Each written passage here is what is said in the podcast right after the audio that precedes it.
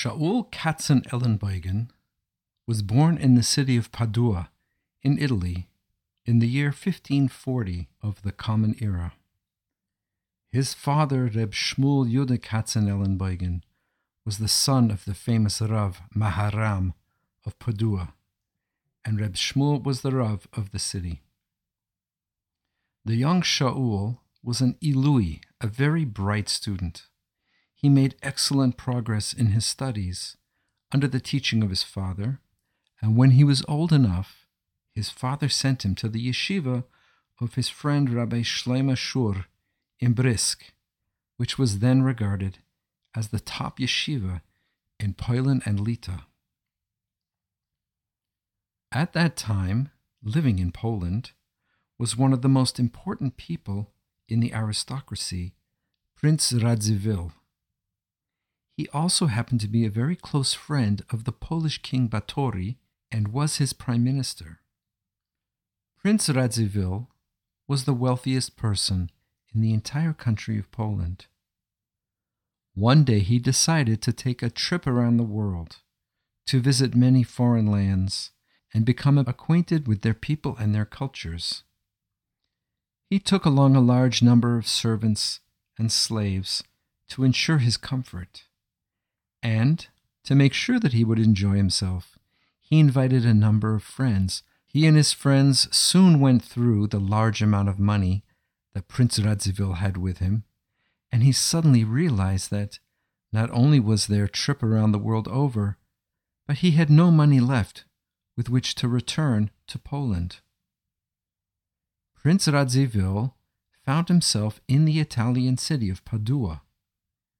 He had only one servant left. He had had to let all of his staff go. He was unable to pay his servants or even feed his slaves. The prince was in a very difficult spot.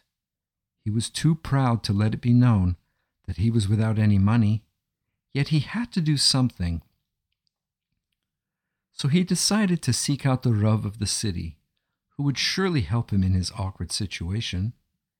Even though Prince Radziwill was, of course, not Jewish, he was well acquainted with the Jewish people and the Jewish reputation for kindness that he had seen firsthand in his home country. So he sent his servant to arrange an appointment with the Rav. When the Rav learned that it was Prince Radzivill who wanted to see him, he sent word with the servant that the prince was welcome to come to his home and be his guest. Meanwhile, the Rav prepared a large banquet for the prince and invited the most prominent and respected Jews of Padua to be present. The prince was enjoying the sumptuous repast when, to his great surprise, he heard the Rav speaking to his shamash, saying, Please go to the slave market and buy me a slave. In those days, people would buy and sell slaves in the marketplace just as they would buy and sell cattle. And the owners had the right to do whatever they pleased with them, to treat them well, or chas v'shalom, the opposite, and no one had the right to interfere. The Rav had privately told the Shamish exactly what he wanted him to do, as he had wanted to teach the prince a lesson. So when the Shamish returned from the market with a slave, the Rav called out in a loud voice, Excellent! Now take this slave around to the back room and put him out of his misery. The Rav spoke these words so calmly that Prince Radziwill looked up in wonder. Putting someone out of their misery usually means taking their life, chas v'shalom. The Shamash soon returned and said, Rabbi, I have carried out your orders. Very good, said the rabbi.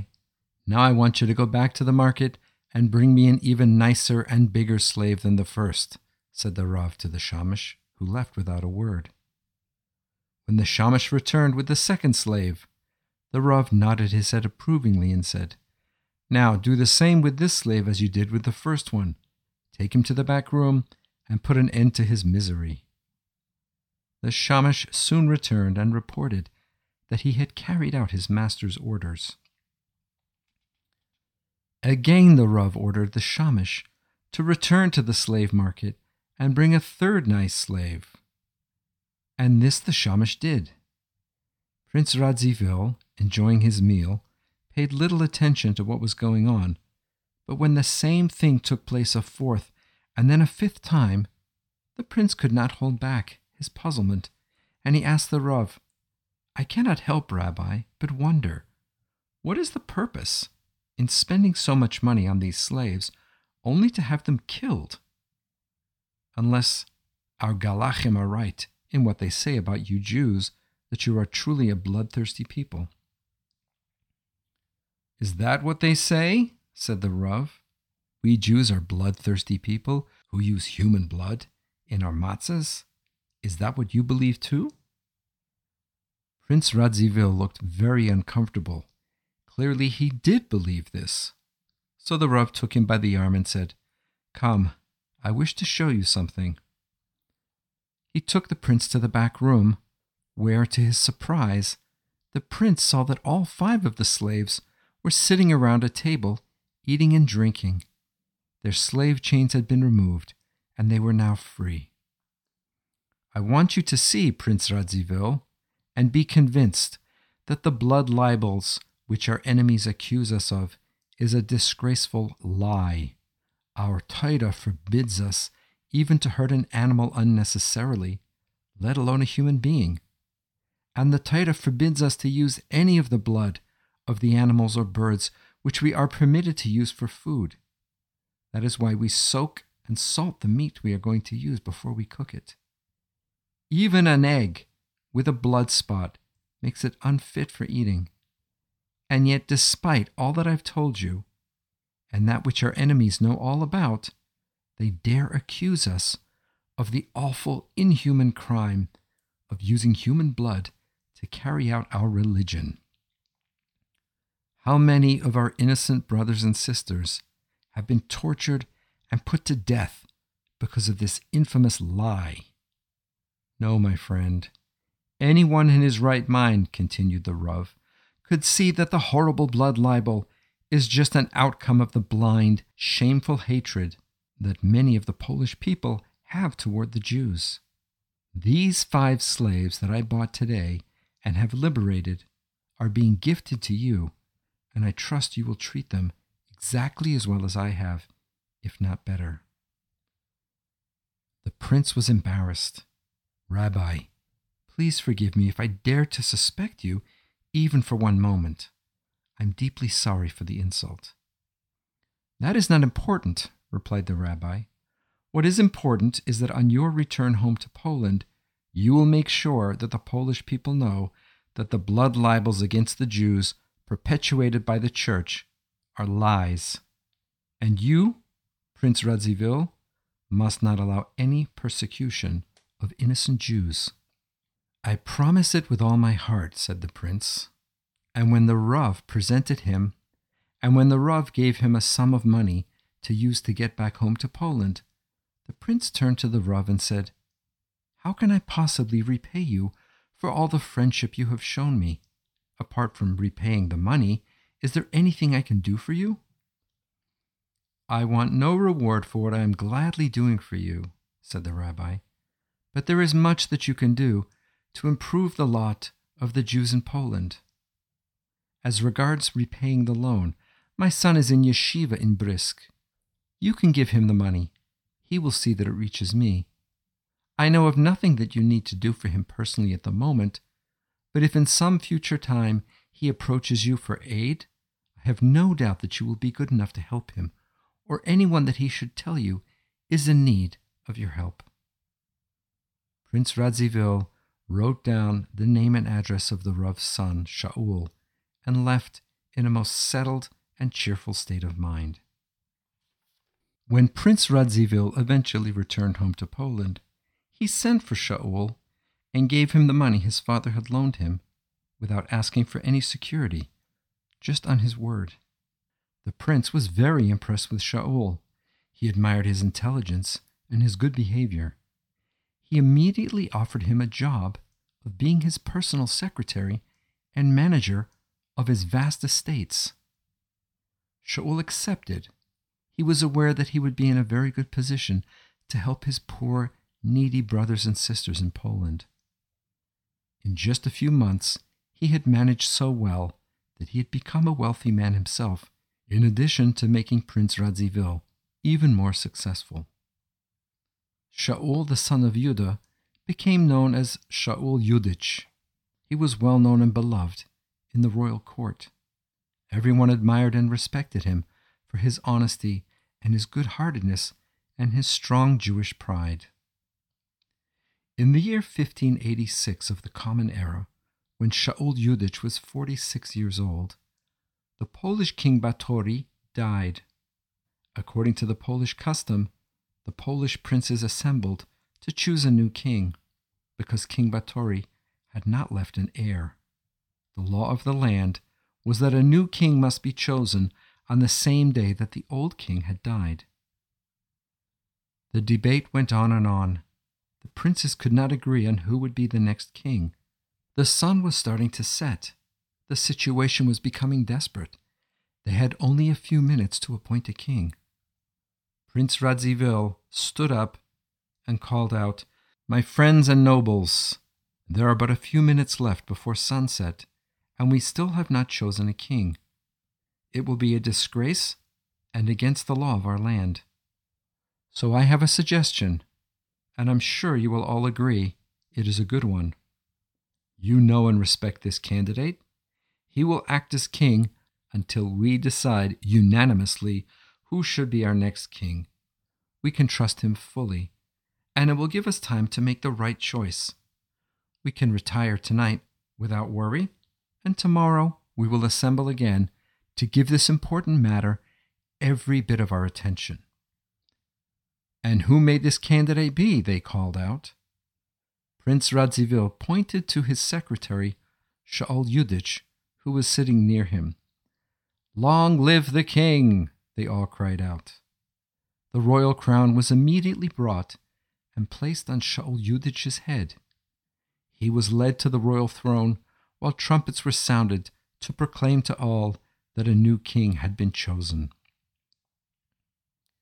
As was the custom, all of the royal archives and books of law were brought to the newly crowned king, and in honor of his coronation, he gave out new edicts and new decrees.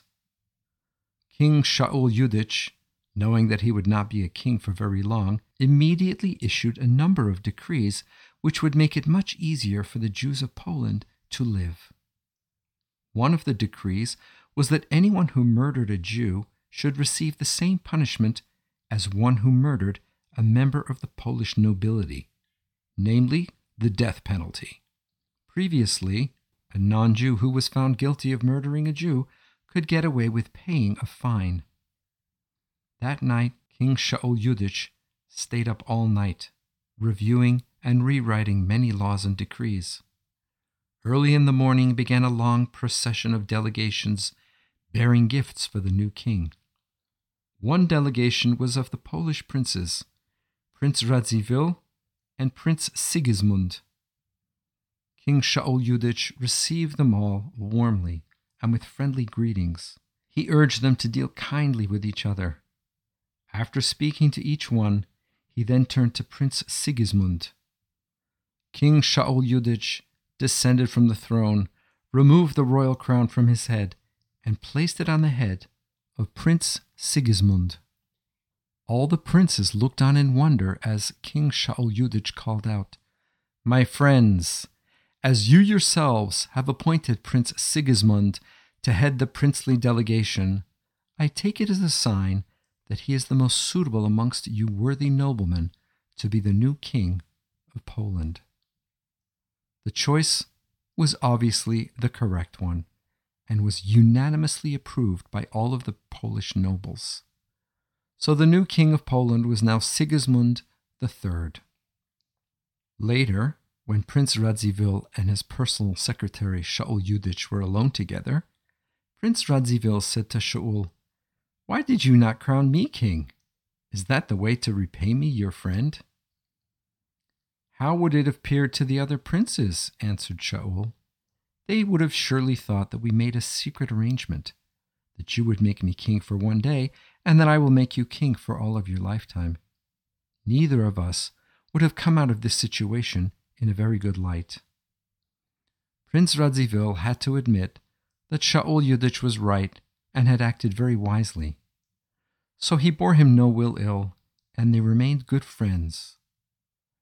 Shaul Yudich was now known as Shaul Wahl, which means chosen, because he was chosen to be king for a day, and afterwards he had chosen the new king of Poland. Shaul Yudich, Shaul Wahl, was liked and admired by everyone, no less by the new king Sigismund III, who awarded Shaul Yudich with a special royal medal. Shaul was instrumental in doing many favors for his fellow Jews, especially those in Brisk. He established yeshivas and mikvahs and supported Talmidei Chachamim very generously. Before he passed away in the year 1617 of the Common Era, at the age of 77, in the city of Brisk, he left at tzava, a will, asking his children to follow in his footsteps in doing good and being humble. The story was passed down in the Wahl family from grandson to grandson until it was written down many years ago by one of Shaul Wahl's descendants. The story of Shaul Katzenelnbogen, who became Shaul Yudich Wahl, king for a day.